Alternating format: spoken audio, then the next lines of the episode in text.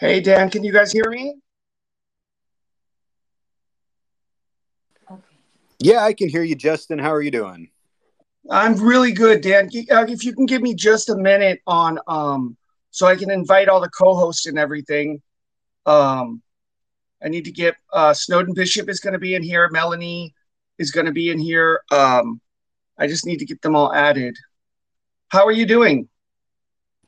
I'm well, actually. I just finished getting some work stuff done and excited for this space here today. Yeah, I, you know, I'm really, I'm really excited about about uh, Arkansas, and um, I think that you guys are poised to to to make change. And and and uh, what the state has really uh, helped me to see is that we need more red rural. Uh, red district outreach from the Democrats. It's really important because we've just we've just given up on them. We've given up on you guys.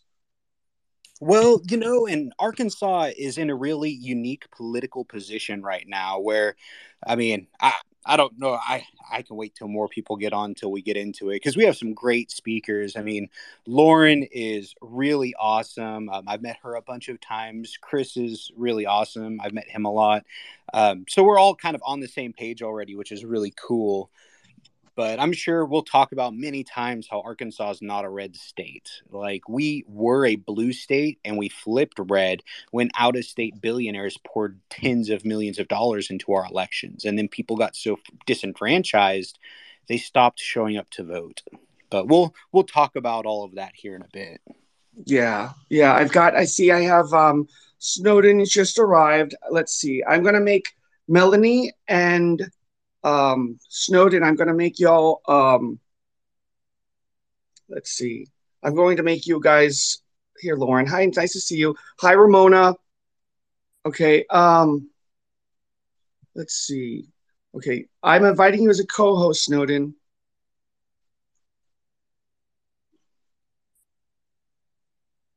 Did, did you get added, Snowden? There you are. Okay.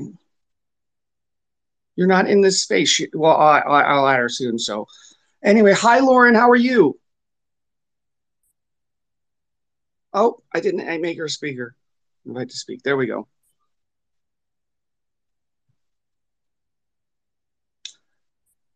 I really hope they they fix this so that you can do it from your computer. How are you doing, Lauren? I'm good. How are you guys? I'm really good. So um, I'm not sure what time Chris is going to get here. We're also supposed to have um, Allen Ellison, and we've invited tons and tons of people. And um, so, yeah, last week was amazing. Last week was brilliant. And I want to thank all of you guys for making it such a good experience for me. I mean, it, it really changed the trajectory of of of what I was doing. I did. I felt really validated. So thank you. I think I'm gonna have to reconnect. Give me a second. No problem. And also, if you guys have problems, because it's just the start, uh, it's good to to sometimes restart your phone completely because sometimes there's an app that's going that's that messes things up.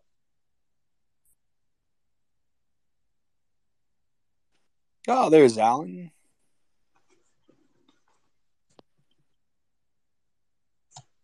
Here we go.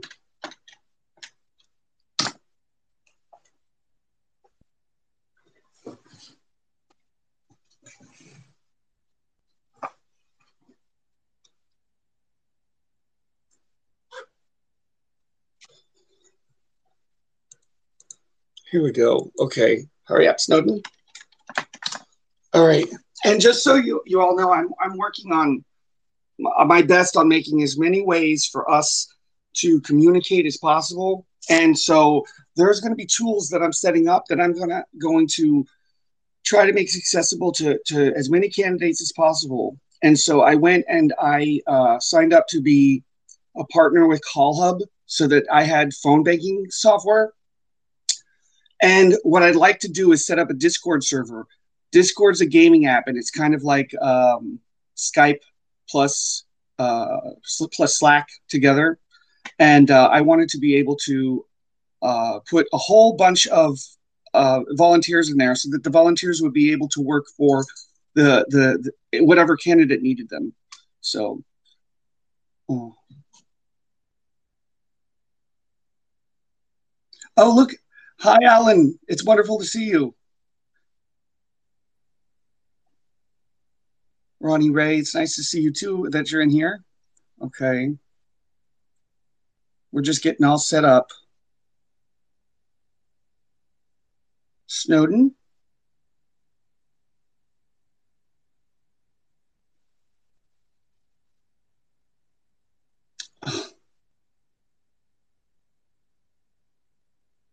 How's everybody doing? Is everybody connected okay?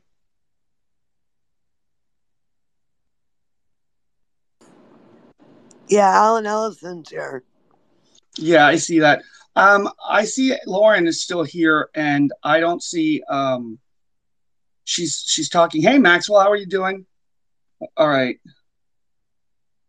Okay. Uh, there we go. Snowden is here, so we can just about start. Um, right, Snowden. Invite as co-host. Great. Okay. Hey, Lauren, how are you doing? Yeah, I'm good. I fixed when I got home. No, I meant the other Lauren. Lauren Lourin Hubbard got in here. It's so nice to see all of you guys in here. And Maxwell, I'm going to give you um okay, invite to speak. Here we go. Maxwell, I was just talking about um, a Discord server I wanted to set up. Uh, can you hear me? Where'd you go? You're not here anymore.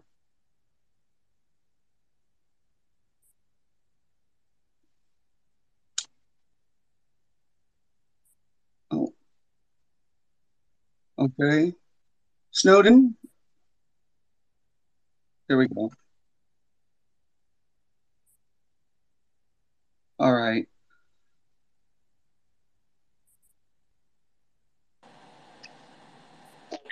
I'm having trouble accepting the co-host thing. It's not showing up on my screen on on my phone. I'm technically challenged, but I'm here. Okay. So, hi everyone. Um, how's everybody doing?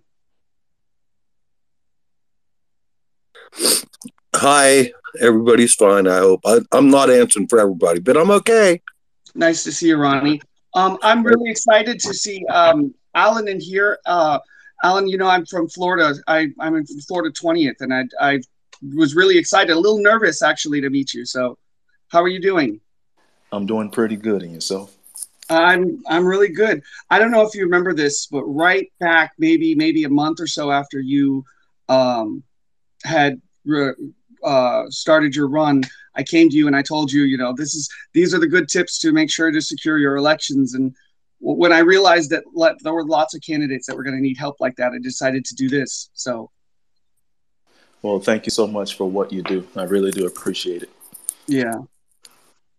So um, can you tell me what's going on in the race and and and and the Senate race and you know like just new information we might not know about and maybe some hurdles that you're facing that that you know that you could get some help with from from people like us Well, one of the things I definitely wanted to focus on was making sure that uh, we are registering more voters across the state. Um, you know, at one point, Democrats were uh, ahead of Republicans. We had almost 100,000 more registered uh, Democrats than Republicans, but Republicans have now taken the lead. And um, if we're going to have a chance at winning across the, state, we're going to have to register more voters. Uh, and it's one of the things that we saw uh, that worked very well in Georgia in the last election because they registered 900,000 more um, Democrats. Um, Florida has become the largest Democratic Party in the country, uh, but it will it would not matter if we can't overtake the Republicans, especially in a midterm election year where Democrats usually don't come out to vote. So we have to amplify the messages of our candidates. Our, our campaign is getting ready to put out a, um, a magazine to highlight all of the candidates that are running across the state. We have to amplify the messages because we believe that um, our messages are inspirational. We have to lead on the issues because Democrats have been working for the people, uh, making sure that there are policies that directly and positively impact um, the people, Floridians, and the people need to understand that because if they don't, then the Republican message is going to overtake the Democratic message. So, making sure that um, ampli- amplification of candidate messages uh, it's just going to be uh, essential to victories, and that means not only um, looking at uh, platforms like Discord, but also registering with Medium.com, registering with Daily Kos, and basically increasing every possible medium that you can uh, to get the word out about who we are as candidates and who we are as a party. That that is, I could not agree with you more. And uh, and just so you know, like I've been, I've been, yeah, I'm I watched uh, Pete Buttigieg. All right, now Pete Buttigieg was able to get through to the Iowa caucuses because he had a Discord server, and so I paid very close attention to this because MAGA used the Discord servers very well with the influence campaigns. And so at any point in time, uh, he Pete, Pete Buttigieg had maybe 800 people that were volunteers or they were staff, they were contributors, donors, fans. And at any time, he would have everything coming in. He had all of his information about him, and, and people could just you know tweet out uh, tweet out stuff that they saw on the Discord server. And so I, have been working on modeling Discord servers. I have one set up that I can kind of make a clone from for campaigns. And I'd really like to be able to help people with that. And um, I also think that we should try to form a coalition, not just in in Florida, but across the nation, because you know Florida has a particular you know a particular subset of needs, and especially our our infrastructure was specifically hacked in 2016, and that is what Reality Winner went to jail for. And Ron DeSantis won't tell us which two counties were affected. Okay, we just know that our voter voter uh, registration databases were hacked into. He Ron DeSantis is under NDA, uh, to, and he won't disclose that. So if I can help with amplification, I've been going over and like I'm looking. Some of you guys have amazing uh, campaign media, uh, uh, campaign announcement media. The problem is, is that sometimes they're on YouTube and sometimes they're on Twitter. And then when I go and I do see them on, on YouTube, they've got maybe a 100 views. And so what I'd like to do is try to gather as many of them as together as possible so that I can kind of like put them up on a page somewhere, like meet the candidates. What I'm doing, I mean, I'm doing so much information gathering. And so if you guys, um, at the end of the show, I'll share it with you, a, a, a candidate survey because it, I mean, if you guys can just put all of that information for me, I'll make it out in a way, like in a database some way, so that people can grab it, and, and then people have access to your your donation, your website, your Twitter, your. We should have that in a centralized area so we know who the candidates are and where they're doing. So, um, and uh, that's a great idea, Allen. Um, yeah, it's it's about who can control the most media platforms. And in today's uh, era, social media uh, is where it is. So that means making sure that every candidate has a, a, a TikTok, a Discord, um, all of these press release uh, distribution mechanisms like Daily Kos or Medium.com. We have to make sure that our, our message is getting out because the thing that Democrats don't do very well, and that's b- branding and messaging. Republicans do that extremely well, and they burn these images uh, of who we are in the minds of voters. And it takes a lot to overcome those negative uh, branding uh, strategies, and, and it takes a lot to to rebrand who we are as a party. So a lot of times, if you see me tweeting, you'll see me using certain hashtags like United for America or United for Florida. Uh, and you'll see me do a lot of educating because campaigning is really about educating. And the most educated voters are usually the ones who are going to vote for the best leaders to represent their interests. And so, as um, as a party, we don't see the party uh, leadership helping out in this way. So we have to take it upon ourselves to do the necessary work, to do the heavy lifting, to, to make sure that each candidate, not only in the state of Florida, but each candidate that believes like we believe across the nation, uh, that we are amplifying. That's why you will see me retweet other candidates' messages because my audience may find something about those candidates that they like and they may decide to make a contribution or join their team. And so we have to work together because we, if we're not united, at least as a party, then that's just one step um, backwards and allow the Republicans to continue to win. Uh, when we had more registered Democrats in Florida, uh, we had more uh, leaders in the state house and in Congress who were from the Republican Party.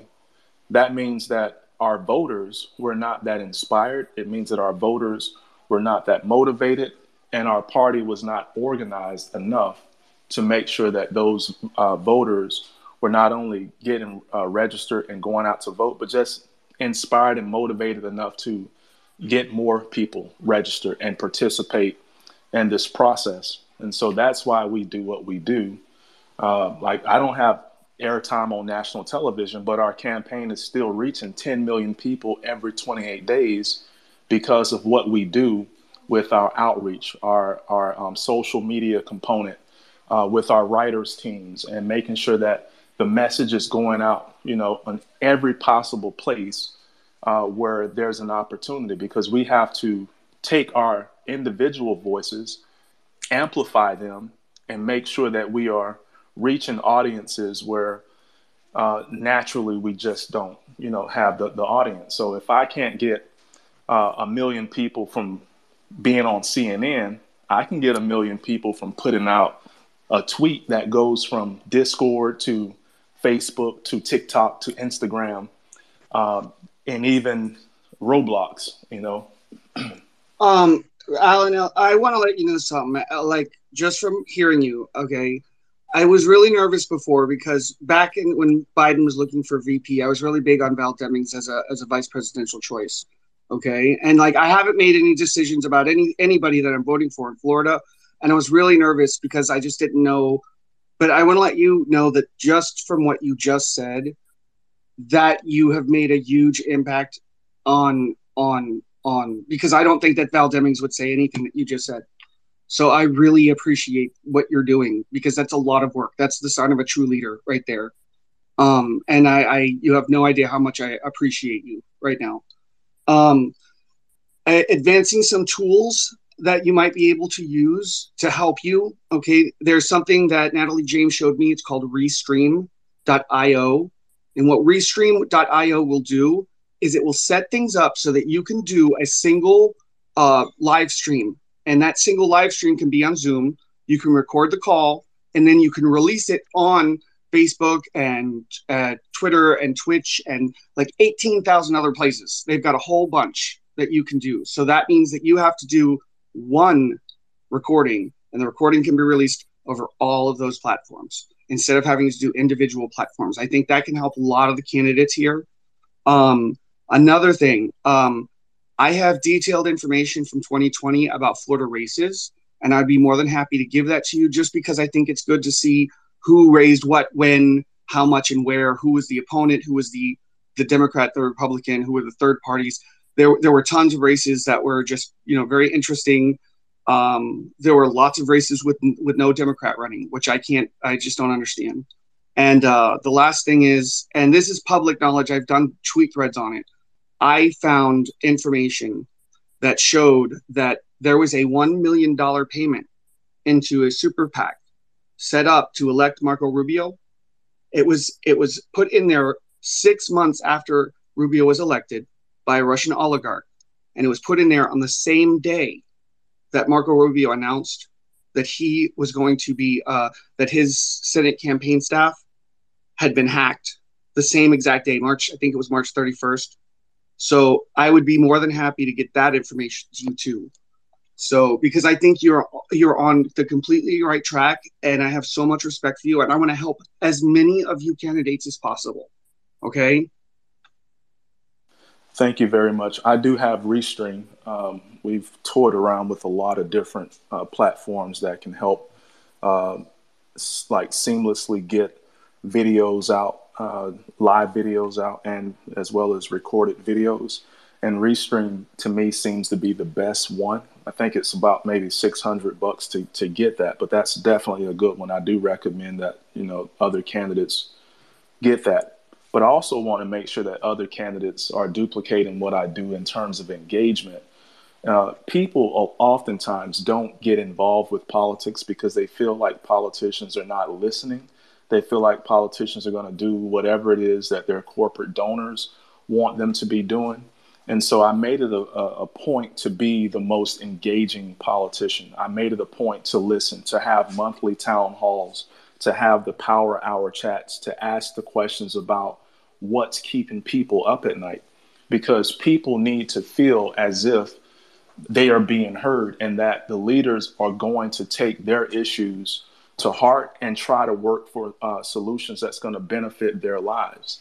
And that's mm-hmm. what I mm-hmm. want every candidate on this call to be doing because not only is it going to make a difference in the election process, but it's going to stimulate voters to get excited enough to get out and vote and possibly register other voters. We want our our um, our party, we want the people in our party to at least try and get at least three other people registered to vote every day. If we can do that in this state, if we can do that across the country, we will secure the House, we will secure uh, a majority in the Senate. And then I'll tell you this there are 175 um, districts across the country that have been gerrymandered that will benefit Republicans to 75 districts that Democrats control across this country. So it's mm-hmm. going to be very important that we register more Democrats than we have been. And right now we are we are not doing so well in Florida with getting people registered to vote. So I want to definitely start pushing the issue, making sure that um, we are getting on these college campuses like we did in 2019, and get back to the hard work of uh, registering voters, uh, because I think there were about 153 um, voter suppression bills that were introduced in about 43 states. And so we have so much to overcome. It's a midterm election year. We have gerrymandering, we have voter suppression laws. But the Democrats, we have to we have to stand up and do the necessary work that it's going to take, because if we lose the House, uh, because politicians in the House are playing musical chairs, and then we're losing about 38 Democrats to retirement. And and here's the other thing: a lot of people are saying that if the um, Republicans take the House, their strategy is to appoint Trump as Speaker of the House. Yeah. Yes, yes, and yes, and that's why I'm doing this. That's specifically the reason why, and because their plan right now is that when they appoint him as Speaker of the House, what they're going to do is they're going to to um, uh, immediately impeach Joe Biden and Kamala Harris. They've been setting the stage for all of this. If many of you may not know this, but the Afghanistan withdrawal was not negotiated by Joe Biden, it was negotiated by Trump. And Mike Pompeo went several times after the election in which everything was set up and designed to fail. All right. Now, and that in and of itself is its own impeachable offense, its own, its own, you know, criminal offense. And what I'm seeing, and, and what's very upsetting, is that there are not going to be very many uh, congressional GOP that that get subpoenas because the, the, the Democrats are just accepting the fact that they're going to lose the House. We cannot lose the House, all right? Because it, it, the likelihood is we're going to lose the Senate. If we lose the Senate, then after they impeach them, the the the Republicans can with with 50 votes they can deny if they have the majority they can deny democrats the right to enter the chambers and if that happens they can do um, the by uh, by uh, was it 67%? It would be 35 of, of the 50 that are there. 35 members of Congress did not vote for the January 6th commission that are Republican. And so this is a serious issue. And so how Democrats can just say, "Oh, it's fine to lose the House." No, that that's it's not fine. If we lose the House, we lose our democracy for a generation. And so, uh, Allen, you're making a huge impact on me. Um, I'd like to let you know um, First of all, and I think this is important for all of the red state candidates, okay? Expect all of the red state candidates, all right? I'm going to say something which is radical, all right? Which I know a lot of you might find, you know, I really want you to think about it. We're at a point right now where we need to think about endorsements. All right. David Jolly. David Jolly is a man of integrity. And if he were running for governor, I would vote for him. Okay. I have intensely looked over his his his records. He started something called the SAM Party. Now, what the SAM Party does, I want to let you know I'm looking for endorsements from him. He will endorse Democrats. Okay. And the only thing that he asks is that you align with the SAM Party uh, values. The SAM Party values that he laid out are simple. They are about transparency, accountability, and and and um, and uh, increasing access to, to to to for voters. All right, and then he lays out in it like you agree to a process. There's a legislative process in which you listen to what the problem is, define the define the problem, collaborate with others, and then and then re- review the process. And then afterwards, you go back and review yearly uh, um, legislation. So there, like he has just taken this down to the point where it's just, uh, you know, like politics 101 or civics 101 to to create an atmosphere in which people are able to govern. All right, and uh, because it, David Jolly is one of the early Tea Party members, he was also one of the, the very first person to leave the Republican Party when Donald Trump came into office and supported impeachment before even Dems did. And so I think that immediately so many of you could get could get um, conservative cred by by by doing this, and, and in, a place like Arkansas, and, and, and in a place like uh, like um, I mean, so many places, places like Missouri, I think that could be a, a, big deal. And so I'd like you to think about that. Sounds like a plan. All right. Um, and uh, cannabis, if you need to have we, cannabis gets people out to vote. There's a woman in here. Her name is Snowden Bishop, and Snowden Bishop she has she has a nationally syndicated show radio show called The Cannabis Reporter, and so she knows a lot about cannabis, about the the laws, regulations, and everything. And um, you know, it, it, cannabis can can get if we do initiatives, uh, state initiatives. That is something uh, that could, for any of the states here, I know, for especially for Arkansas, it's an agricultural state that is something that could get a lot of people out to vote. Okay. So I'd like you all to think about that too. Um, Allen, is there is there anything else you want to let us know? I feel like I'm learning so much from you. No, I'm. I mean, I I came on here tonight just to um you know communicate with you and the people and and see what I can learn and how I can help.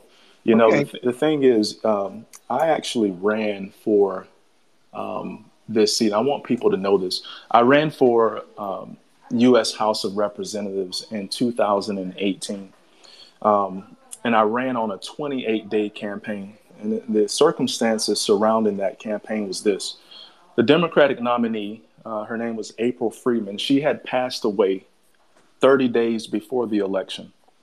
Um, and this was inside of District 17 in Florida, which is the largest congressional district in the state uh, covered 10 counties. Uh, it's also the, the largest Republican stronghold in the Cape, uh, state. We have Lee County, which is the, a county that has more registered Republicans than any other county in the uh, in the state. So when she passed away, there was a special election, and I won the special election with 52% of the vote against three other contenders for that seat. Inside of that uh, 28 days, the ballots were already printed. So I ran a 28 day campaign without my name on the ballot. Our campaign went into gear and we did all of the things that you see me doing now, being very engaging, going into as many as six churches every Sunday speaking, holding town halls, uh, uh, social events to learn about the issues in 10 counties. By the time we got to the election day, we had secured 117,000 votes in 28 days in the state's largest congressional district. And what I'm saying is, is that if we are going to win, we have to listen to the people. We have to make sure that we understand what these issues are. And we have to be coming up with solutions that can directly and positively impact their world. Oftentimes, we have people who run for office for personal gain, but what we need is for people to run for office and we need to support individuals who are all about making social impact, who are all about making change. It's not enough to say that I have done all of these things and I've benefited self. It has to be about what have you done to impact someone else's life? What have you done to build society? And a lot of these candidates that are running, the only thing that they have to show is personal gain. It, you know, we can't we can't just continue to do the same thing that we've been d- doing, expecting a different result. We have to look at, you know, candidates that have a history of helping. And so I want people to know this about me. My gift is helping people. This is what I do when no one's looking. Running for office for me is a way to maximize my gift of helping others. So whether I'm in office or not, I still have to be me. I still have to engage in the very thing that I believe that I was put on this earth to do. And so we have a choice. We can continue to vote for politicians with name recognition who who say all of the right things, or we can actually look a little deeper into the history of people that are all about making positive impact and and working towards having a, a more perfect union. Because at the end of the day if people are not asking you what keeps you up at night if they're not working towards making your life better then you're going to end up getting the same thing you've always got and that's just nothing. So that's what i wanted to say. Um, I I entered into tonight nervous about speaking with you and and you know not wanting to get involved, but this the things that you're saying and the, the way that you're saying it, it is what I would do if I were a candidate, and it really sways my opinion about about who I'm going to be voting for and what I'm going to be doing. So I, I want to let you know how how powerful I think that is, and how much I encourage all of you to to listen to what Allen said because that it's that is exactly what I'm trying to do for you. So I mean, we all have to be Allen. We all have to work this way. There's no one paying me to do this. There's no one paying Snowden to do this or Melanie. We're doing this because we need to do this. It's that important. And so, you know, how Ellen said, if you can get three more people to, to, to, to register to vote, well, you know what? If you can, if we can create like networks where you all pick uh, uh pick a, a, another person in another state, all right, that you that that you admire and that you want to work with, so that we can that we can come up with these hurdles together, and then I will try to create the platforms so that you know, like I've created a Signal chat. All everyone should be using Signal app. It's not even a question. You're going to get hacked. All right, if, if you're not using Signal, you're going to get hacked, and all of your stuff is going to be exposed. If you use Signal, that won't happen. But I'm setting up Signal rooms so that that candidates can stay uh, in communication with one another. And then and then a question, a single question that's asked of that candidate might solve your problem. Okay, and so if you have a question that that's publicly okay to be publicly asked like that, then then you might solve someone else's problem. Now, um, as far as amplification, I was in a Ro Khanna DM room working for Medicare for All and a Green New Deal for a year and a half. And what, there was a point when Ro Khanna had even asked me to share information. Uh, he said, "Would you would you share this?" Him and his campaign manager asked us, "Would you share an article uh, pushing Ro Khanna to be Bernie Sanders' um, vice presidential nominee?" And I told I told Ro Khanna that I wouldn't put it out, but I, I wanted him to be, you know, he would be a great vice president. But I, you know, and but still like he put us the way that that worked he gave us access to his campaign and in return we were his influencers and so there you'll notice that there are like team pelosi and team Khanna. if you see those things with with any candidate that means that they set up an amplification room and so in that amplification room with any twitter dm what you can do is you can just dm a bunch of people and then you can you can change the picture that appears and turn it into like a little chat room. And then on Twitter, you can have, uh, you know, as long of a, of a conversation as you want. And then you can add up to 75 people. So if you find maybe it could be staff, maybe it could be volunteers, it, maybe it could be influencers in your states or in your districts. I, mean, Ro Khanna asked me to be a part of it. I'm in Florida and he was over in San Jose. And so, like, it was it was we worked from across the country to, to work on these these goals. So it's it's it could be anybody, but uh, you know I would try to organize those things for for candidates in general. But my advice to you, if you want to do the amplification, get as many people as you can, and then you can put a tweet in that one room. And then instead of you putting out a tweet hoping 75 people retweet it, you're putting a, a tweet in a room where you know 75 people are going to retweet it. And that dramatically increases your reach and, and your engagements on that tweet. Um, having said that, um, I'm really excited to see that Chris Jones is here. I would like to see the floor. I'm, going to go uh, Chris, and then I'll let Dan speak, and and um, who else? And I see Lauren here. I really like Lauren. We talked the other day. You're great, Lauren. Um, and I really, Chris, I would, I, I think you have such an amazing video. Uh, uh, uh I like science and math. Okay, so we have to talk shop sometime. Yeah. Um, I, I want to let you know, like, I want to know what is going on in your race. What are some hurdles that you're facing?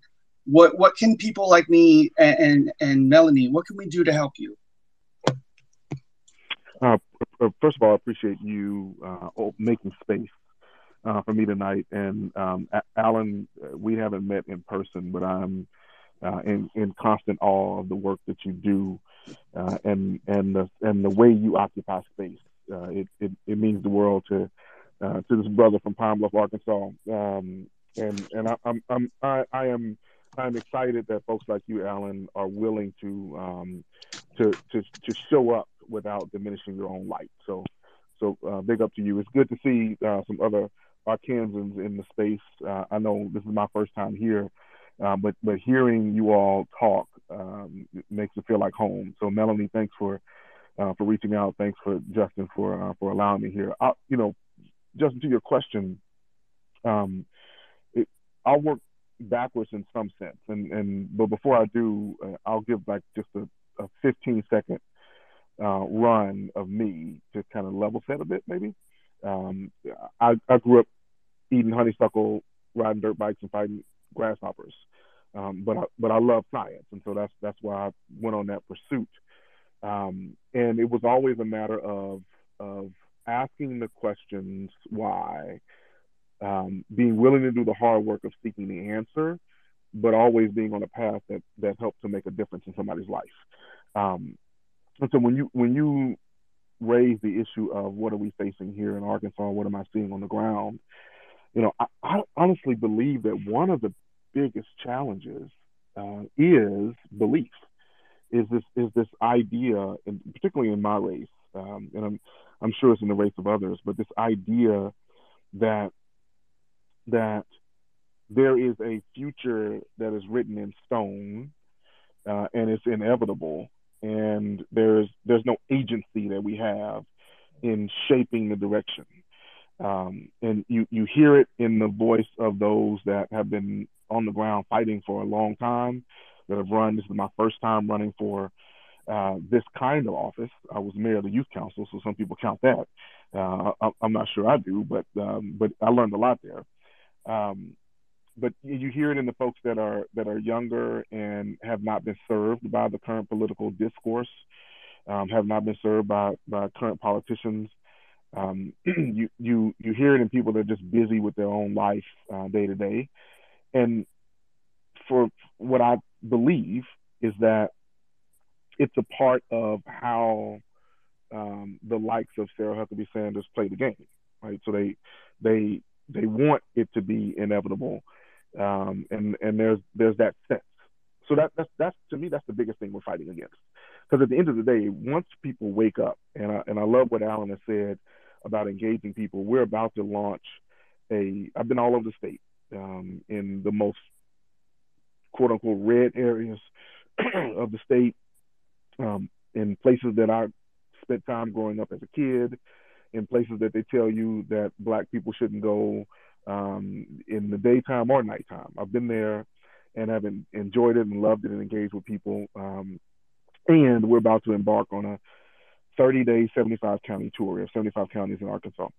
So over over the period of 30 days in February, uh, I'm going to hit all 75 counties and re-hit some counties because of the things that Allen said. Like we, you know, when you engage people directly, uh, that's how change happens. Um, I, I, what I need is a continued amplification of um, of our of our message, continued connections like these. You know, I, I don't I don't come from a, a, big name in politics or in business. I don't come from uh, having uh, easy access to a big platform, and yet I, I do think the message that we're out there.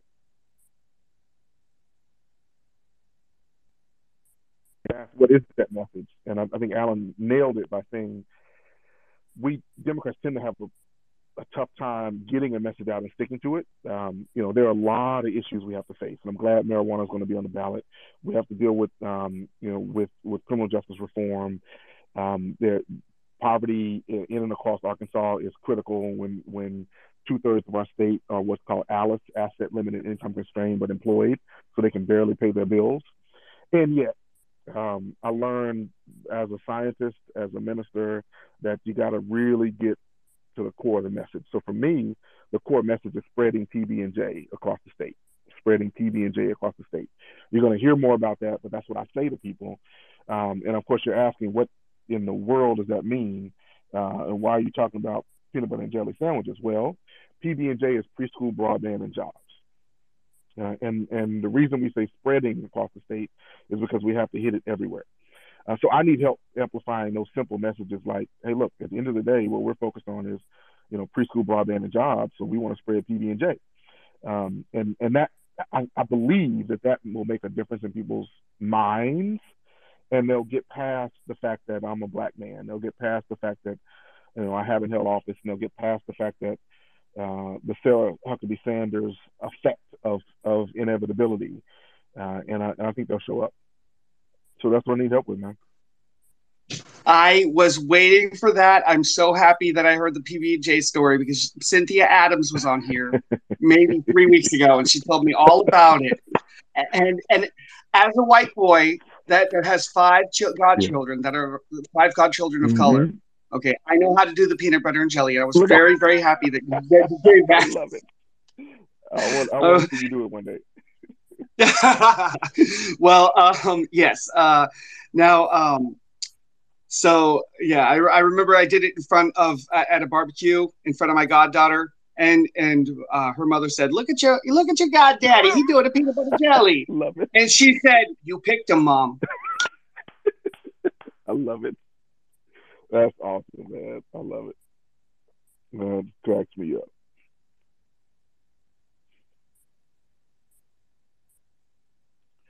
Did I lose you, Justin? I don't know where Justin went, but I want to ask all the listeners on the call to please follow the candidates. They have blue check marks by their name for the most part. But if you're a listener on the call, follow the candidates. I'm sorry. I'm back. Um, sorry about that. Um, no I don't know what the last thing we heard was uh, that your your your daughter said uh, to, to her mother. Missed the important part after. Um, when when Allen going from Allen to you, Chris. Okay, that shows our strength mm-hmm. as candidate. Uh, your strength as candidates because Allen totally inspired me into doing something, and you, Chris. You just made me fall into this sense of like we can do this and it's okay and I'm happy, and mm. guys to be able to to pull those feelings from me. It shows the different strengths that you have. And so, Chris, I want to let you know I've been doing a lot of research into Arkansas. And, you know, mm. over two cycles ago, just, I mean, yeah, they voted for, for Trump twice, but they voted for Barack Obama twice. And I, now what I've been doing, I think every single one of you, Dan, I think you're amazing. Lauren, I think you, you're the kind of person that really needs to be in Congress, Lauren, because you're just, you're, you mm-hmm. do all the things that need to be done. You you dot the i's, you slash the t's, and those are the kind of people that we need in Congress. Okay, but but Chris, what I envision, uh, because you talked about a bus tour, I think that that as many of the people in Arkansas as possible, all all the state executives. I mean, I haven't. I know that that Kelly Krout is is here. I've not met her. Mm-hmm. Jesse Gibson has a brilliant, brilliant, brilliant uh, campaign announcement ad. That that I mean, that's great. I mean, we should get as many people mm-hmm. possible because you should be thinking about setting up your cabinet with all of your people in it and and all of these other candidates you we need to think of ourselves as a team it's so important because then mm. we can hmm. all use our strengths to help one another and that's really what allen was highlighting and so yeah. i've already started pushing for trying to get in touch with um, the reverend dr william barber and i've marched with the mm. people's campaign and i know that i know from the way he speaks and seeing him in person there's nothing like it. There, I've seen him speak at Church of the Epiphanies. There is nothing else like it. All right. And if he could come and, and be with you guys on on on, on mm-hmm. a bus tour to reach, and it's to certain not every place because he's very busy, but but throughout the South, and then have have that bus tour and other places, places like Kentucky, places like Missouri. Now, mm-hmm. I want to let you know this. Now, I'm really excited about this. Um, some of the people that I am connected with one of them specifically knows the person at Apple that um, got Billie Eilish, the singer, to, to speak at the DNC. And I was thinking, mm. I was thinking, okay, well, Regina Marston is in an influencer group with Alyssa Milano, and Alyssa Milano asked her to be in the influencer group. Well, Halsey is, was a part of the, uh, who's a singer, was in the original Women's March, so Alyssa Milano can get in touch with her. Um, now, uh, Janelle Monáe campaigned for Elizabeth Warren. And someone sent me a picture mm. that hmm. said this is Carla's house, and Carla is is Elizabeth Warren's biggest funder. And then when I looked at Baxter Stapleton, who I think you should all follow, Baxter Stapleton, I watched a, a, a TED talk. He used to work for will.i.am. He's collaborated with. Oh. And so, if any of you all remember Band Aid and Farm Aid, okay, Mm-hmm. Now, and, and and Natalie James gave me this this this idea, so I want to give that credit to her because I, you know, she gave me this idea with, with along with the idea of a bus tour. Okay, I don't want to steal it from her, but um, what if we have voter aid? Mm. And if we focus, yeah. if we focus on red uh, uh, rural areas, and it, it, like everywhere, every mm-hmm. time there's a big concert, it's in Los Angeles or Boston or Houston imagine if there was a if there was a stop in Little Rock, if there was Johnson, Tennessee, mm-hmm. there was mm-hmm. something big like that. Yes. yes. Okay. So, transformative. Transformative. Yeah, it would. It really would be transformative. And so then what we could do is diffuse, because there is so much anger. There is so much the potential for violence, and I think that with with concerts like this, that it might diffuse some of that anger, it might make people less angry at everyone else. And and because we have to do red state outreach, we have to. Mm-hmm. Um, and yeah, I mean, I don't know what you think about that, but that's what I'm trying to think of specifically because of of all of you great candidates at Arkansas. So let me jump. Let me jump in there, Justin, uh, to say that at these events as well, we can register people to vote as they're mm-hmm. coming into these concert venues. Yeah. Yep, and that's key because, as you probably have heard already multiple times, you know Arkansas has nearly a million people that could have voted but didn't show up uh, in the last cycle for for valid reasons, uh, for personal reasons, for reasons of of, uh, of of voter disenfranchisement, and so you know both both the the act of making sure that they have a way to be engaged and to get registered. And to your point, Justin, the the affect of of like, wait a minute, there's a movement that's going on that I can be a part of. I don't have to hide in a corner because my state voted for Trump the last two cycles. Um, I, I, I can actually come out because there's something bigger going on that I want to be a part of. And I've always said, like, we're going to win this by coming together like the Avengers that's the only way we're going to win this thing. Uh, yeah, you know what? That's a good analogy, and and I like I really like the way you you you can use humor to to make things because it's it sucks being stressed all the time, and to, it makes mm-hmm. feel stressed. yeah, it does. It does. Um, yeah. now I would like to guess, I guess from here, um, go on over to Dan.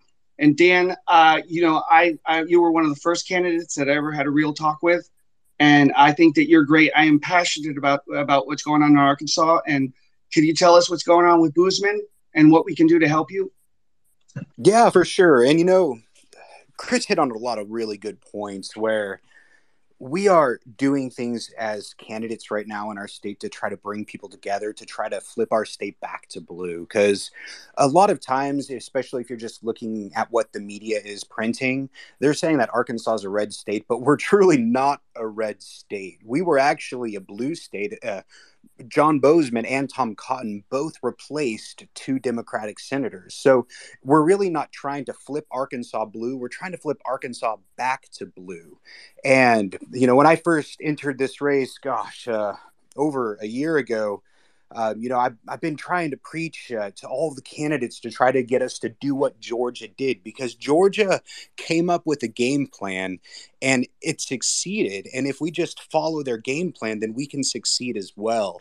Where what they did was they were able to get just giant events put together by having all the candidates show up, by, you know, working together as a team rather than campaigning by themselves. Because if you have, like, you know, you're in an area, you've got one candidate who's going to show up and maybe you'll go, maybe you won't. But if you're in an area and you have like the governor candidate, the Senate candidate, the Secretary of State, Attorney General, and so on, so on, are you going to show up? Absolutely you're going to do what you can to make sure you make it over there. So it's a really important thing that we as candidates have to do. I know uh, politics is a very interesting thing where we do have primaries here in arkansas that will be taking place on may 24th so a lot of people are still trying to figure out what's going to happen uh, it, it, kind of sucks because it slows our momentum as candidates and as a Democratic Party in the state down for the next five months.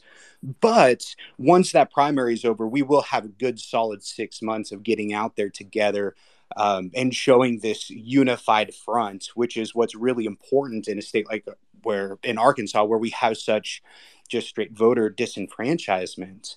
Um, as Chris had said, we had a million people who were registered to vote who just didn't show up. And it's a really big problem. Arkansas, we're ranked 50, and not only voter registration, but voter turnout. So, our really big, uh, the problem that we're working to overcome is getting those people to show up to the polls. We can get them registered, but if we get them registered and they don't show up, then you know it, it's just a, another registered voter adding to the statistics of people who aren't voting because they're disenfranchised we've got to get them excited. And you know, uh, Snowden, you are leading the charge. I love it. I think one of the most important policies that we can be using to get people engaged is cannabis. Cannabis is so huge. You know what, Chris? If you came out, Chris, and you said, you know what, y'all, the day I'm elected, I am expunging every cannabis conviction in Arkansas as your governor, and I am going to decriminalize it and let you all vote on whether you want it medicinal or recreational, but it will be decriminalized so all of our legal businesses have state protection. You would win that election, guaranteed people are going to show up. Republicans are going to show up and vote for you. Um, so, you know, cannabis is a really important policy because it's not something that just affects Democrats or Republicans or independents. It affects everybody. I mean, there are so many people in Arkansas. I mean, you know, the U.S. is just known for private prisons and over incarceration, and Arkansas is actually number four in incarceration. We only have 3.3 million people here, but we are number four in incarceration per capita. It's a big issue. And a lot of those incarcerations are nonviolent drug offenses.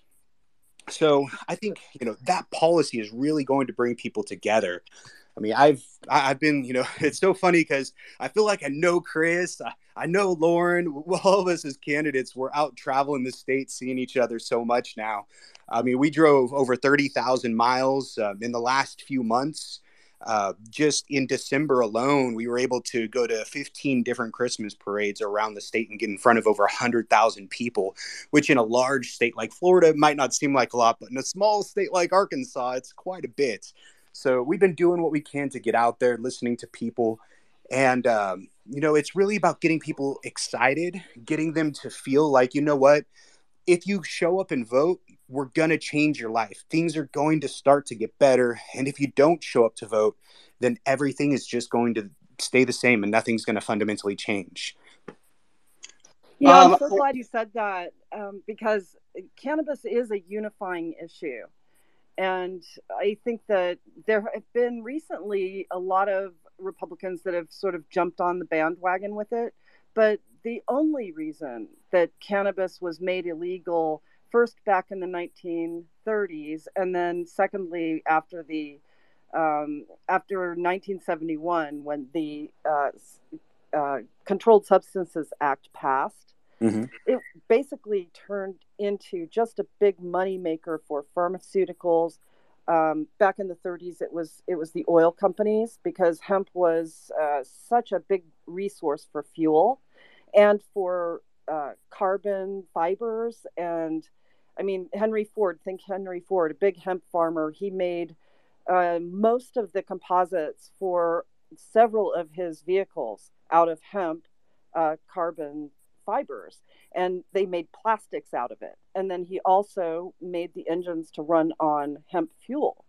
And so with anslinger and all of these people back in in that day the way that they managed to make dupont and uh, and the chevron oil fortune all of those people benefited when hemp became illegal. And then following that cannabis became illegal because then you had the synthetic pharmaceutical companies. So and today it's really the biggest uh, resource for private prisons because making cannabis uh, arrests basically makes them rich. Mhm. and it's this prison industrial complex. It gives new meaning to the word but it's a it's a wedge issue. And i think that we can solve the opiate crisis if if they uh, take cannabis out of the controlled substances altogether deschedule it make it legal everywhere and then start funding the research because the, the medicinal qualities of the plant are just phenomenal and medical schools don't teach well they do now a little bit some of them are at least making one lesson in a class about the endocannabinoid system but Mhm. it's one of the biggest systems in the human body that governs your immunity it governs your neurological responses i mean it, it solves problems with epilepsy and autism and all sorts of things so and uh, the funniest thing is that I've never ever been a stoner, and in fact, I I used to hate cannabis when I was a kid because I just hated being that inebriated. But I never got into it the topic because of that. I always was concerned about climate and social justice, and uh, those were the biggest issues that drove me to cannabis. And it is a unifying issue across the board, and you'll get voters to support a Democrat if they'll legalize cannabis. I mean, you I- get Republicans to support Democrats if they legalize cannabis. Now, I- it- oh, sorry. Excuse me, Dan. Um, it should be noted, just so all of you guys know, Snowden has a nationally syndicated radio show. It's called The Cannabis Reporter. She got 100,000 followers on Facebook. Okay, and and, this and Dan, you said something really important. You talked about going through and, and decriminalizing it and and making it a class uh, Schedule One or taking it off and then expunging the records. What it sounds to me like you're talking about is the State Reform Act, which was put through by Nancy Mace. Nancy Mace is a Republican in, uh, I want to say, North Carolina's first. Okay. Now, Snowden and I have talked about this at length. All right. Because if Republicans want to make this look like a win, like they pushed for it, that might not be a bad thing. And there's a reason why. Okay. Because first of all, passing passing a bill like what you talked about, it, it, it, the State Reform Act would decriminalize all um, all marijuana federally, okay, and then it would expunge all records of for for, for marijuana possession uh, federally. It won't do anything for the states. And here, Allen, I would really like you to listen closely here, now because in the case that that happened, it won't do anything at a state level. All 50 states would have to then pass the same version of the bill in order for for for state level offenses to be um, uh, uh, to be uh, expunged. Okay, and so if you pass it federally, you're going to get people like Ron DeSantis going, "Yeah, see, Republicans, they got us." And then the second they turn around and do ballot initiatives in places like Florida with with the same exact wording, you're going to see the same people go, "Whoa, whoa, whoa, whoa, whoa, whoa, whoa, whoa, whoa!" No, that can't happen here. Okay, and so you that it, it there's just it is going to expose. There's no way they can hide from that hypocrisy. I mean, it's going to be so obvious. And the reason that Ron DeSantis will not let anything like that pass is because then we passed a constitutional amendment saying that we want felons to have the right to vote back. And then they went through and, and they made it impossible, even though we passed well that that law right there, that expungement would would allow so many felons to regain the right to vote. All right. And so specifically in Florida and across the nation, if you see this this um, even if Nancy Mace is doing it, I don't. Okay, all right, she's all right. Well, she's a Republican. I, I, don't see why we can't take legislation if it's good and, and, work with somebody. Maybe they're trying to turn it into a poison pill. I don't know, but there's no reason not to embrace that bill and work for that bill, and then push once we get into to the election cycle, push ballot initiatives across the country, in all as many states as possible. Places like Texas, because people will come out and vote if they know that they're going to get their, their lives back. If, they, because it would it would immediately re- release people from jail federally if it was passed. The ballot initiatives would do the same thing. That will drive people to the polls if they know, hey, I can get my dad out of jail. That will drive people to the polls. And okay? you Justin. I think that's exactly why the GOP House members are trying to decriminalize cannabis right now, is because they know if they're pushing this policy and the House Democrats aren't, then during the midterms, they will be able to get Democrats to vote for Republicans. So we have to make sure these really nonpartisan wedge issues are being pushed by the Democratic Party, or it's just going to slaughter us. And we, you know, here in Arkansas, we have a really, uh, enough, Arkansas is a very amazing and unique state, but we ha- also have this. Uh, this ability here in Arkansas to allow hemp to just change the lives of so many people in our state. Because Arkansas used to be the number three producer of hemp in the entire country back in the 1930s before it was first made illegal. And then in 2017, with the last ag bill, they actually federally decriminalized hemp. So we could start growing hemp again and we could become the number one producer. We have the Delta region, and in the Delta region is where we have the most poverty. We have so many counties in our state where the household income, the average household income, is less than $25,000 per year. And these people are living in some of the most fertile land in the country. But unfortunately, a lot of these farmers are getting subsidized, they're getting paid to do nothing with that land where instead we could become the number one producer of hemp.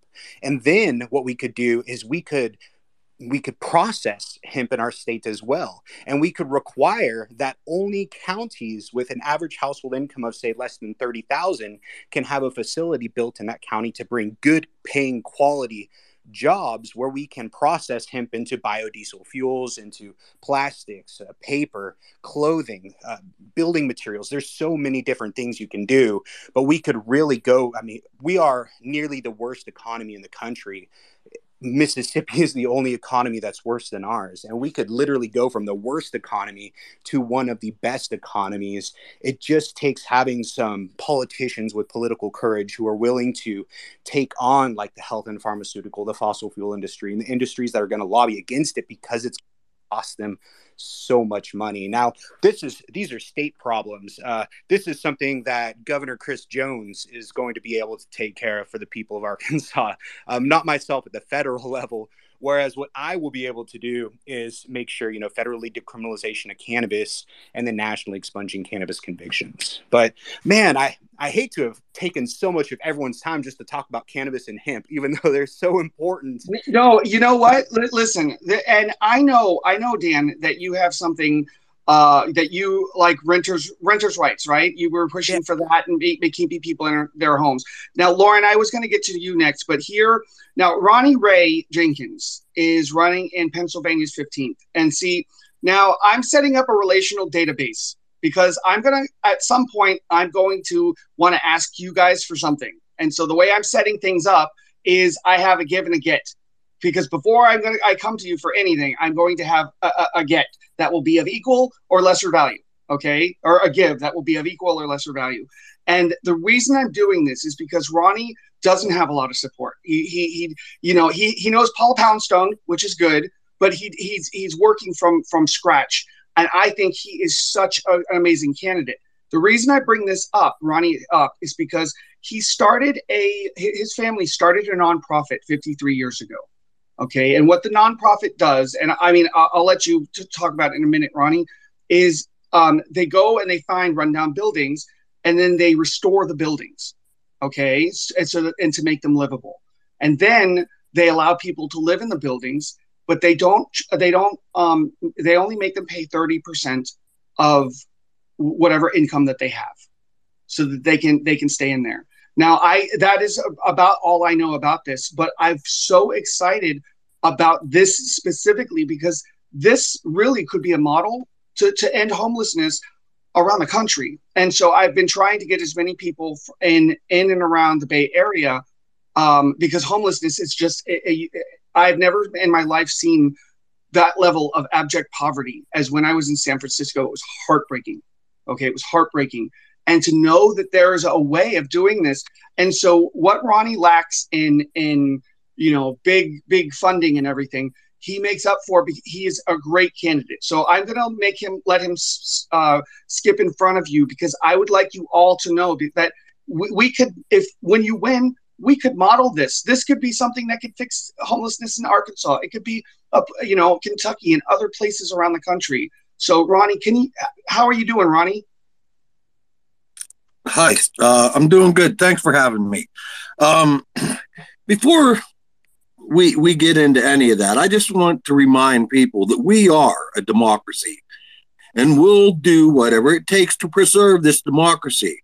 I want you to know that America is tied by the umbilical cord to the vote. It is a right and it's probably one of the most important civic duties a citizen can do. We must protect the vote. We must make it and keep it fair and equal. We got to register new voters. We talked about that earlier. That's a real important area. We have to target the young, which I'm doing. I just got in touch with Penn State. I found somebody who works for them. I will get Penn State and remind the old of this sacred and honored duty. And we have to do that. So keep that in mind. All of you candidates, fight for that vote. Register people to vote. Get them excited. Be relentless. Let's do it. I love that. Yeah, Ronnie, I, I, I, you know, you always get me pumped up. Can you let Can you let people know about the nonprofit? I'm not trying to push Ronnie's nonprofit just to push the. the this, I, I really this, this nonprofit, this nonprofit that that we've talked about, this is called Independent Dwellings of Altoona, Pennsylvania. Was started 53 years ago by a pastor who saw the need for a roof over people's heads. And and 53 years ago he started it. I think there's probably about 40 buildings now throughout uh, Pennsylvania that that we take care of, built, rehabbed, and these people pay 30% of their wages and their utilities are included too. And uh, we've been able to provide housing for many, many, many people. You look at the poor single mother that has a child or two uh, you know, your heart has to go out to that person to sleep in the back of their station wagon. We can do more. And what we can do is we can make this a nationwide effort. East to west coast, north to south, we can do this. There are thousands upon thousands of buildings that, that are ready just to fall in the ground. And it, it shouldn't be happening that way. And we can do this. We can do this. We can find funding to do this. You know, what we don't want to do is get investors involved in it that want a piece of the pie. We don't want that. We want to keep this grassroots. We want to keep it for the people who are paying their 30%, and it gives them a leg up. They have a place now. There's nothing worse in the world than to be homeless. You think it's nice to sleep out under the stars? Try it 365 days a year. You're going to get pretty tired of looking at the stars. And these people need a base if you ha- if you give the homeless people a base and and and all these like i say single uh, parents you give them a base to come home to a home is a home i don't care if you live in a trailer i don't care if you live in a shed i don't care if you live in a mansion all castles are home and and we can do this uh, there's no doubt in my mind. And it's something that I'm going to look into when I am in Washington, D.C., Justin. uh, because it's going to happen. I, I'm getting a lot more support than people know. You may not see it on Twitter, but believe me, in my 15th district, yes, I've opened a lot of eyes and a lot of minds because do you want another 44 years of the exact same thing that you have now, or do you want to change that? And and I believe it was uh, Dan was talking about hemp. Of course, here in Pennsylvania, the Department of Agriculture, Pennsylvania's Department of Agriculture, it, it is does it through permits, application for permits to grow and process hemp. So they, they only give out so much. Nine of them are research permits, 64 of them are processing permits. That needs change. Uh, the, the farmer, we have a lot of farms here, but those fields are fallow. Get rid of this permit crap. For one thing, this is how you get the bureaucracy uh, wrapping its anaconda body around you Okay, we don't need that. You can grow corn without a permit. You can grow soybeans without a permit. You can grow potatoes without a permit. So get, we need to stop that now, and I'm going to look into that because hemp is going to be a plant of the future. It was a plant from the older days, actually, that they didn't seem to want to get involved with because they wanted to consider it a drug. However, here in Pennsylvania, we have the land space to do it. We have the farmers to do it. And if I can get their product from farm to a processor plant built here in Pennsylvania, I've created jobs and we have a market. We have a market. And of course, you know how I am on the on the forestry. I, I coined the phrase renewable resource economics. Remember that word because you're going to hear it a lot from me. We, I'm in coal country coal kills. It killed my dad. It killed uncles. It killed. I'm, I'm one of eleven children. If, if, if, you guys know that by now, uh, I know what poverty is. The sting of poverty does not leave you when you go to Washington D.C. Wear it proud and re- wear it as a reminder, as a reminder of where you came from, and you won't forget your constituents. Um, thanks message, Ronnie. I mean, wow, that's so awesome. Can I add one quick thing? I mean, I love yes so much. Like I know one of the big problems that I've spoken to farmers about with hemp is the fact that it's expensive to get into. So what I think we should be doing at the federal level is reallocating federal subsidies that are going to giant agricultural corporations that are already profiting billions of dollars because it's something like 10% of agricultural corporations are taking 70% of all of the agricultural subsidies. So if we could reallocate those to hemp, absolutely. Well, Richard, there you go. I know, absolutely. I've thought of that too. They, they should be eligible for for subsidies just like Chuck Grassley's eligible for his three hundred and twenty thousand dollars worth of subsidies he took living in uh, Iowa. Yeah. You know, um, of course we have to look at that. Why is it so difficult to grow, Dan? There, to me, it's it's it's basically a weed type plant. And my degrees in environmental science and wildlife and technology. And what, what's the difficult thing with hemp? I would think you would be able to grow that. You would be able to take a baler down through there. You could harvest that, bale it, and get it to that processing plant that Ronnie Ray Jenkins got the funding for in your community that's employing 600 people.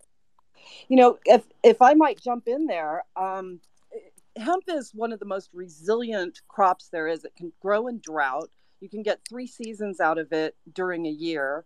In, in most moderate climates, in, in rough climates where where you have extreme winters, you can get two uh, crops out of it, two harvests out of it every single year.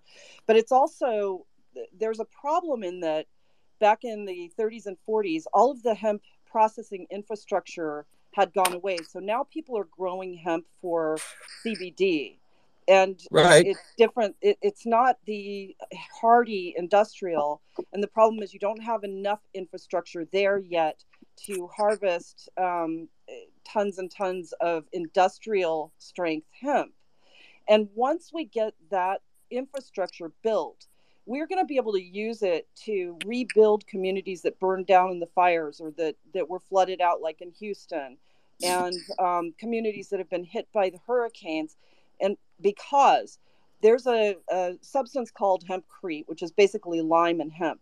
If you look at all of the uh, castles in Scotland, or what's a better example, the Great Wall of China, for example, the main materials to build these things that last for thousands of years, um, they're, they're lime and hemp mixed together into a concrete and it breathes. It's antimicrobial, so it doesn't get destroyed in a flood. Um, and it doesn't wash away because the fibers keep it really strong. It doesn't break down in earthquakes because um, it's not as brittle as regular concrete. And um, it's also fire retardant more so than any of the most fire retardant substances that are used in building materials today. So uh, the chances that a house can survive, or at least the the main structure of a house can survive and be uh, built upon after major fires, is much greater than if you have a, a you know stick and and and siding, or if you have just a concrete building which is going to crumble in that heat. So there are a lot of reasons for Congress to start putting money subsidies into the infrastructure for hemp, not to mention, of course, the fuel and the food stuff substances. It's being used as a feed crop now. Um, the biomass can be used for everything from from you know facial cream to textiles to I mean, it's it's much more resilient and not fire retardant to make polyester fabric out of it using the plastic of the interior hemp hurd. Um, the stocks can be made into blue jeans. In fact, Levi's blue jeans were originally made from hemp fiber instead of cotton. And it doesn't take the pesticides because you can actually make a pesticide and a fungicide, fungicide by brewing hemp biomass into a tea and then spraying it on your crops. So you eliminate the need for DuPont chemicals and and glyphosate for weeding and all that stuff. I mean, all those things that have caused cancer, autism, uh, autoimmune diseases that we deal with because the farming communities are spraying all these chemicals into the ground. It's seeping into the groundwater, and you can't filter it out once it's there. Um, yeah, and so if any of your candidate, if you're uh, when you guys you know get into the general, when you guys start forming a a cannabis policy, uh, uh, there is no better person in the country uh, at all other than Snowden Bishop. She, I mean, she spent her last. I mean, how long has it been? How many years has it been now? Seven. Well, I started the Cannabis Reporter in 2015, but I've actually been writing about it as a journalist since 2010. Um, I'm yeah. a climate leader with uh, with Climate Reality Project, and I started studying it because of climate. And so, and that was, God, I was I had AZ Green magazine at the time, Mm-hmm. Um, mm-hmm. And so I started writing it about it back then. But and it was okay. controversial too. I mean, my partners were going completely nuts. Why are you writing about hemp? You know, because everybody thought it was for hippies and that it got people high.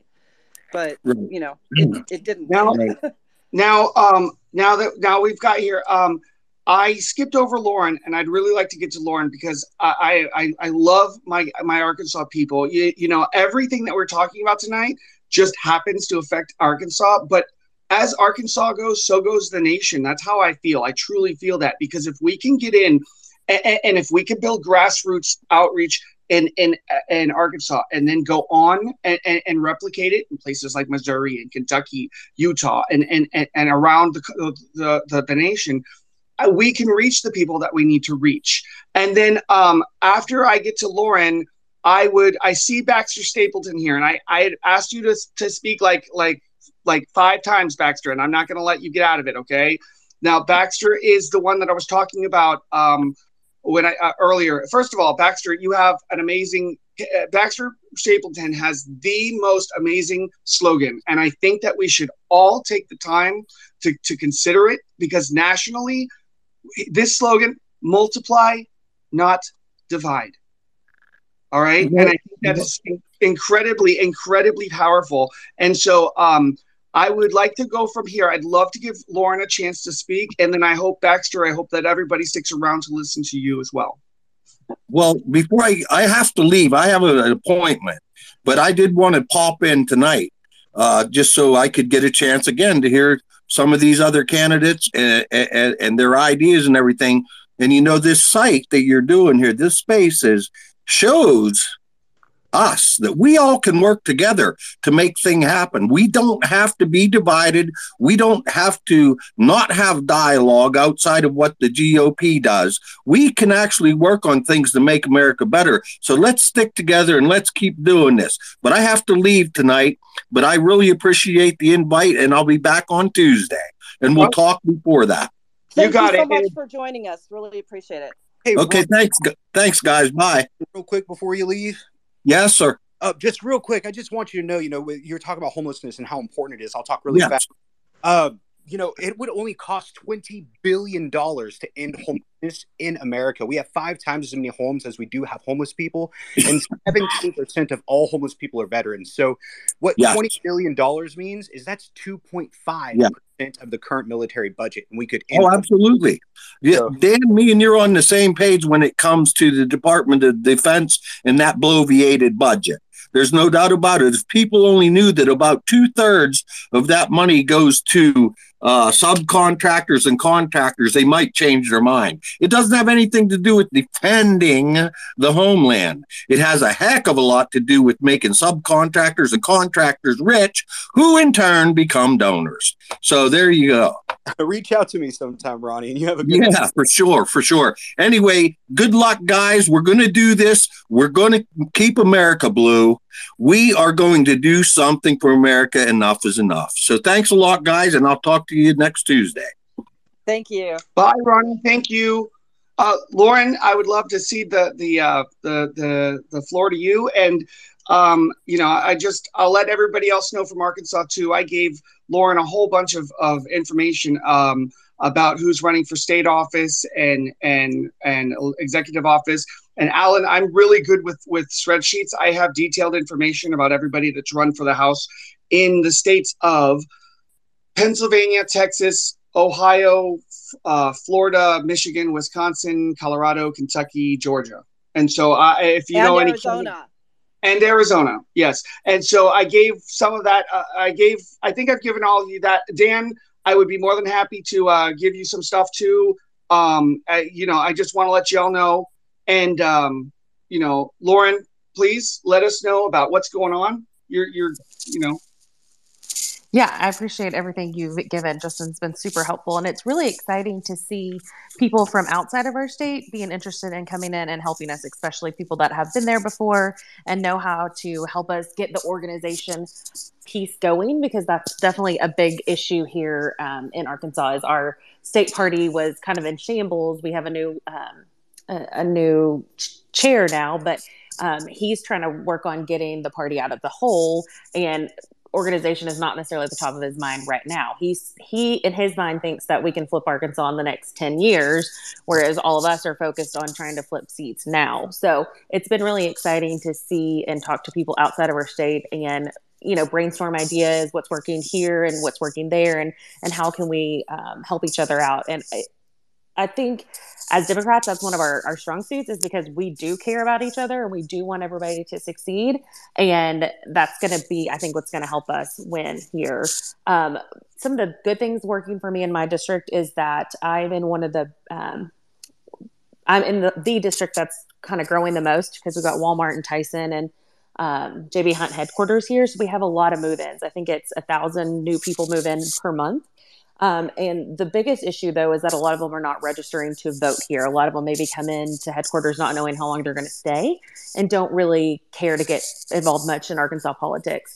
I think our legislative session, our state legislative session, is going to have from this past year that was really terrible and kind of attacked trans uh, people and um, a lot of the COVID issues and trying to keep our schools from keeping our kids safe. I think that's going to get a lot of people more interested this year, and hopefully we can get them out. But one of my messages that I, I try to harp on is that it doesn't matter right now what policies that we put in place or what policies we develop until we get selfish people out of office, because selfish people are not going to vote for the policies that matter for the people. They're only going to vote for the policies that are there for the corporations that they're paid off to to support. So if we can get people to realize that Arkansas has a really cool ballot, I think, because all of us, except for maybe Josh, um, have not necessarily been in the political realm for very long. So it's taken what's gone on in the the climate here for me, it was nationally because I'm a healthcare worker, and I was really irritated with how COVID was handled from federal level all the way down to state. And so that's really got what got me interested. But I think we have enough people now that are true working class people interested in making changes, and and our ballot is going to be full of all of those people. So I think that's how we're going to be able to connect to people is because we we are out there doing jobs. I was um, furloughed for a little bit, like a lot of the people that were um, in 2020. You know, I see COVID daily. I have kids that are in school. I used to teach. So I've got a lot of ways that I can connect with people. And, and same with Natalie and Dan and, and Chris. Like, none of us ever planned to really be political leaders, but we just got tired of the crap that we were seeing that really pushed us to, to want to make changes. And I think that's important for the people that want to that we want to represent us because it's it's the people that are doing it because their heart changed uh, because of all that was going on, not because they have always wanted to be a politician. Yeah, and you know, you know that I I also want to add. I've had a lot of you um, mention to me, you know, talk about policy stuff, and I, I'm more than happy to talk about policy. The thing is, if you run a campaign based on policy, you're going to lose. Okay, because th- th- that right now there, this is not a, a, a, an election built upon Democrats versus Republicans. This is this is Americans ver- uh, versus Nazis. This is democracy versus fascism. And I think that it's really important that you said that, Lauren, because the point of the matter is okay, and that's why I like the SAM Party because aligning ourselves with people like Sam will help us to learn the process of legislation again, the proper process of legislation, of working together and and and of of completing uh, uh, uh, something in a way that is acceptable for all of the parties. Because by its nature politics is compromise. It is what we what we have to do. And you know we don't have to compromise our our our values and our morals in order to compromise with other people. And so when we get back into office one of the things that we can that uh, we can work on is uh, working. And i actually believe that this is this is a, a big reason why we're polarized. John boehner removed earmarks. And as far as I know, I don't think that we they've ever put them back. And see, earmarks, you know, whatever you may think about the process, in order to to to get people around the country, it used to be people now think that people like Marjorie Taylor Greene or AOC that they make are, are the definition of what a what a congressperson is. Okay, because they're the ones that are most popular and most well known. Before that, it used to be whoever could could could bring in the most for their state, for their district, and help them the most people. Eh, you know, bringing in and funds for to start. You know, like um, you know NASA places and and and uh, you know building building just you know eh, actually Baxter would know a lot about this because Dayton has like NCR. You know, they used to the Congress people used to bring funds into the country, to, to the districts, and we need to focus on doing that again all right. And so, Lauren, I think it's really great that you that you brought that up. You know, it's just we're not going to win on policy. People are going to be bored. They're want they are wanting to be entertained. And so, um, now now I'm going to turn it over to Baxter. And Baxter, I saw your your your recent um, Baxter for Congress. I had the three minute one where you were in the blue shoes. I didn't get the blue shoes, but I'd love to give you a platform to talk and to to let everybody here introduce you all. I strong Allen, I really think that you should follow Baxter. He is he's just he's great, okay? Thanks, Justin. Thanks so much for everyone on the on this space, and this has been an awesome community. It's uh, been really supportive because I feel like what's been happening. So I'm in Southwest Ohio in District 10, but the Supreme Court of Ohio just struck down our congressional maps last week. So there's been some hope for fair districts here in Ohio. So that's been really encouraging. But uh, yeah, what's been interesting here, Justin, is so many people in my district think that our congressman is directly responsible for the military base. That's been his like main claim to fame over his tenure of his career, and just really showcasing how Congress works and realizing that he's not that responsible for what's because he he has kind of been following that model of like, well, I'm I'm bringing back all these projects to the military base, which employs a lot of people in the area, but trying to really structure an argument that showcases that you know when someone places all their eggs in one basket, it really kind of can make our economy fragile. So I'm just trying to go back to the James Carville, you know, line of thinking where it's about the economy and just really because it, what I've been noticing is that a lot of people here aren't really favorable of our current congressman, but then they turn it back and ask me, well, you know, what are you going to do? So trying to make it more propositional and showcasing, okay, what I'm going to do versus like making it so, because I feel like candidates in the past who run for this seat have been very um, just antagonistic or, oh, he votes with Trump this percentage of the time. I just feel like that hasn't really resonated with people because they really want to know. Here it's more like, okay, well, what are you going to do? So really articulating that's been something I'm focusing on more and more.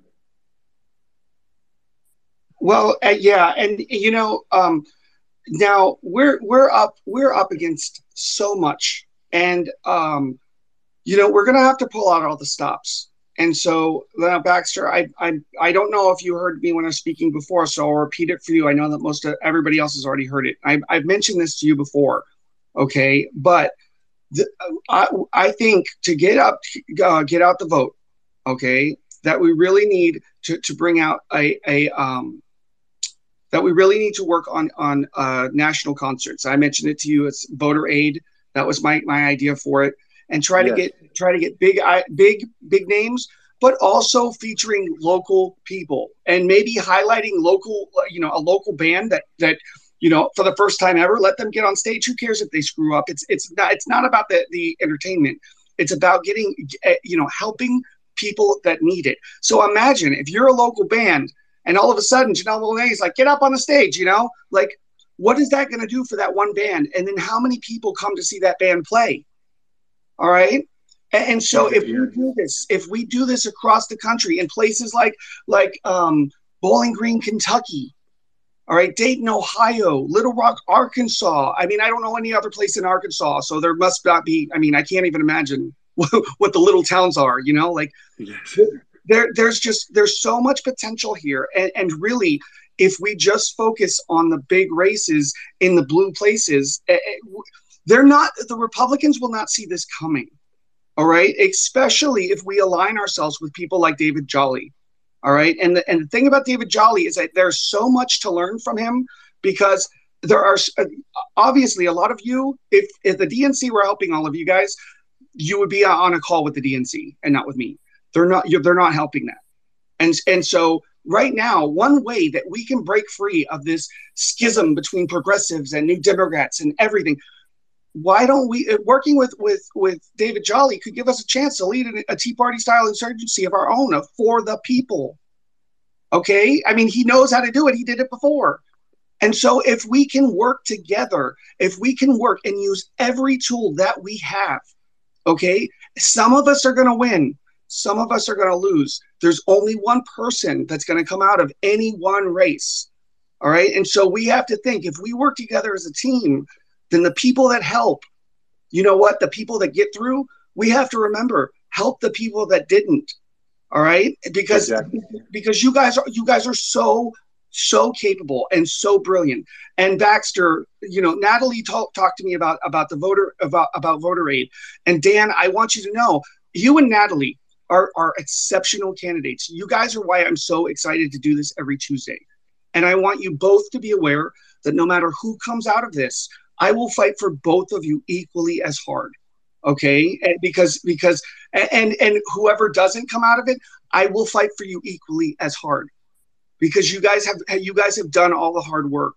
And um and Baxter, like if you want to talk with Snowden, Snowden used to work. She was an executive producer at HBO before she did a lot of this. Um, we can get together and see about what we can do uh, on uh, you know uh, like getting a concert like that started. And um, uh, we there are we we i have connections that can get to one of the largest democratic bundlers in the nation. So we can put this all together. This can happen. Yeah okay. and, that, and that, that was my background for the last nine years before i you know moved into this political campaign was that I, you know, I was working in music and production. So that's why I'm tapping in all my friends and connections now to really make that possible. So I, I totally agree. I believe this is like something that we definitely can leverage and something that I'm actively working on myself. So I'd love to help and you know see Yeah. if we can make, make, make, make it more of a tour or, or even like live stream it you know make it so it could be a production absolutely so I, I think it's brilliant Yeah, it absolutely can be live streamed um, to get everybody in the country to pay attention when Yeah. if we did it in in each of the the really deep red states especially um, but also go to some of the other states but i think it's important to really try to engage people in those deep red areas that that don't get much attention from from this kind of a movement and I've I've worked at I worked at uh, EMI Capitol for for several years, and um, I've done a ton of concert. I worked with some pretty huge names, um, working with them on their tours and just about everything. I was uh, um, I interfaced between the A and R departments and and the executives of of a pretty large large record company, and so I've done this kind of thing before. Plus, I did the first live streaming of uh, Life is Beautiful festival in in uh, Las Vegas, yes yeah and yeah, and and uh, I put together a thing called Live Ed, which was to support education, another concert series, um, and I've I've done tours like this. So yeah, and if you want to get involved, you know, let's let's touch bases with each other because I think that this is something that can happen, and maybe maybe not in time for all of the primaries, but at least um, to leading up to the the general election in November. And if we can get some big sponsors on board, I think that it's completely doable. absolutely yeah Uh, now, just just just giving uh, everyone a little heads up here that there's a very special guest that's in the room right now. His name is Theo Demel, and Theo Demel is a 14 year old activist. Okay, he started as uh, a youth activist when he was eight years old. When he was cam- um, campaigning for Bernie Sanders, and then when he was 14, he ran uh, the um, the campaign for P- Playa Prince for uh, New York mayor. Okay. And so whenever I see Theo, Theo, I can't give you too much time, but I would love to uh, let you, you know, have the floor and to talk to some of these candidates. And Allen, I know that he he's probably going to go go crazy over being able to meet you, but you know, how are you doing, Theo? Oh yeah, I'm good, Allen. I've actually spoken to him before. He's a very good candidate. Um, and I think I might have spoken to you, Dan, at some point. I know I follow you, but um, yeah, I'm just I like being here. I can only be here for 20 minutes today because I have an interview on another space afterwards. But Oh, you're you're you're really making it now, huh? And these, Yeah. you're you're going to become a political uh, little campaigner, huh?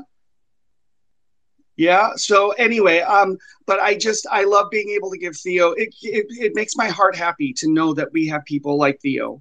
Okay, because uh, it, it's just people that want to be a part of the process, and, and and you know, and to know like Theo, you're seen and you're heard, and we're here for you. And like I always tell you every week, you need help for your homework, you come to me and I'll help you. Okay, and this is how we win.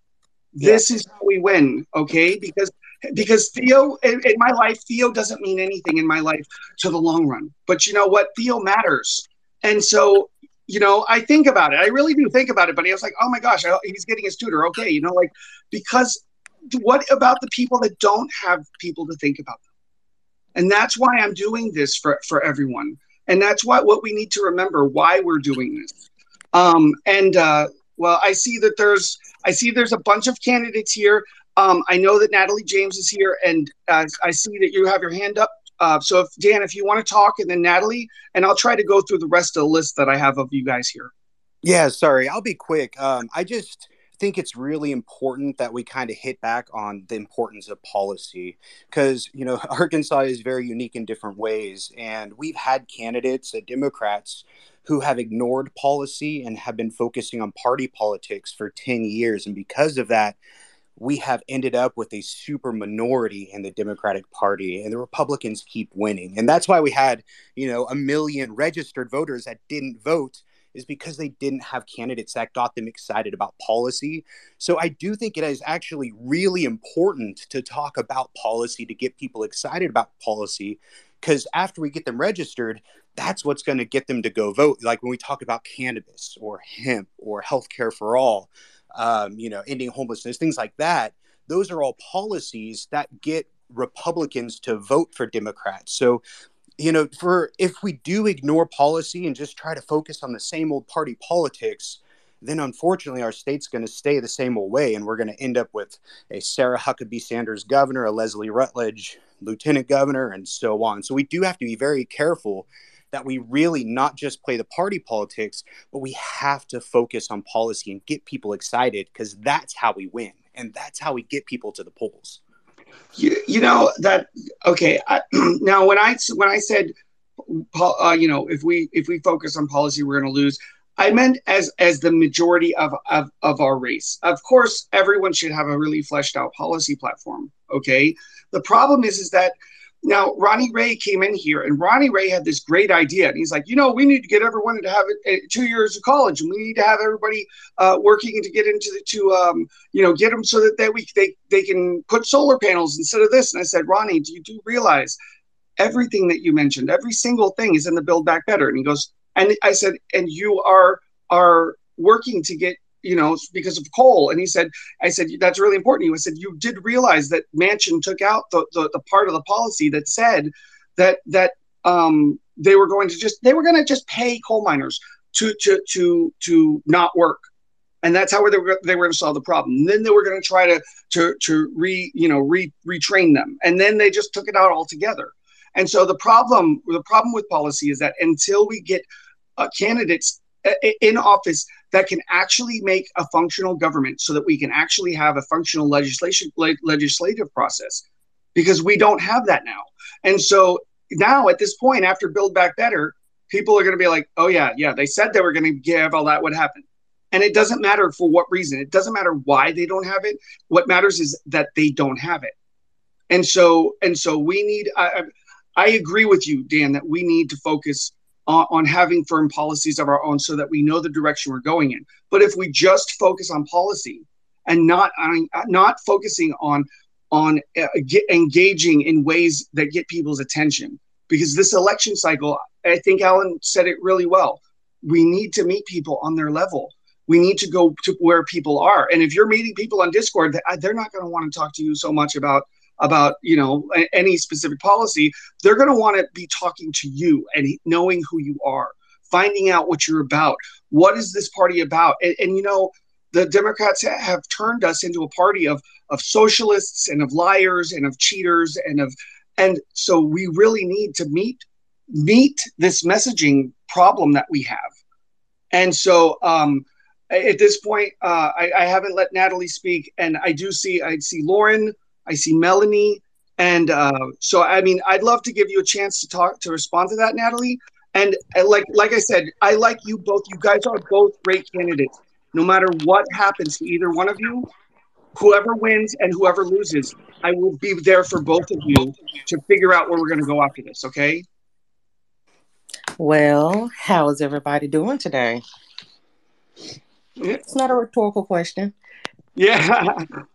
Great so happy to hear your voice. Yes, I'm glad to hear you guys. You guys are always amazing hosting these spaces, introducing us into new topics, new ways of thinking, and actually introducing us to people and the issues that are driving the people, which is one of the most important parts of why we're running.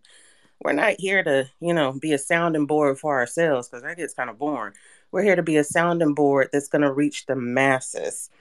So, Theo, I have a question what is when you're talking to a, a, candidate or you're talking to somebody who wants to be your representative, what is it that you want to hear from us? Because the youth are the ones that are going to win this race for us. The youth, as I was watching yesterday and remembering with MLK, those are the ones that are going to change and push us forward in our movement.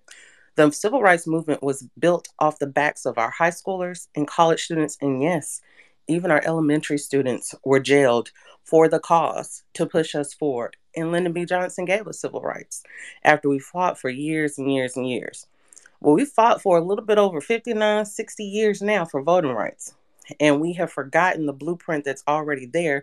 And it's going to take the youth, getting them excited, getting them engaged and we have some of the youth on here and i know that they don't want to hear me come up here and beating about what's wrong and bantering them and you know chastising them they want to hear motivation They want to hear locker room pep talk. They want to hear inspiring. They want to hear that I've behaved the way I've taken the brute force of it for you. Come on, let's get this done.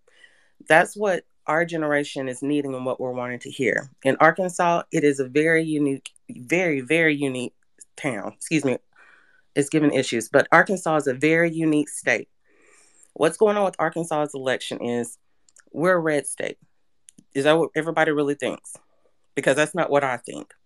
What I think is we are a low voter turnout state. We are the lowest in the United States with 22% of our voters coming out.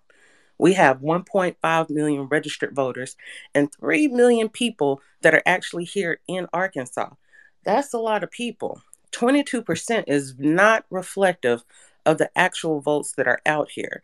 So when everybody tells me that Arkansas, you guys have a hard race, no, we have an amazing, diverse ticket with amazing candidates that are going to pull out the rest of the people so we can actually gauge what Arkansas is and who Arkansas is. Because, quite frankly, I don't even think she knows what she is with 22% voting turnout. I'm hearing a lot of candidates, and I'm I'm just loving it, and I, am looking at everybody. So I'm I have to go through the whole list because I'm seeing Allen in here, I'm seeing Lauren, I'm seeing Melanie, I'm seeing Mari, I'm seeing Eugene was in here earlier. He's another one that's helped out tremendously with everybody. But it's so many different candidates in here that are all we're all doing the same thing. We're putting in the work and we're getting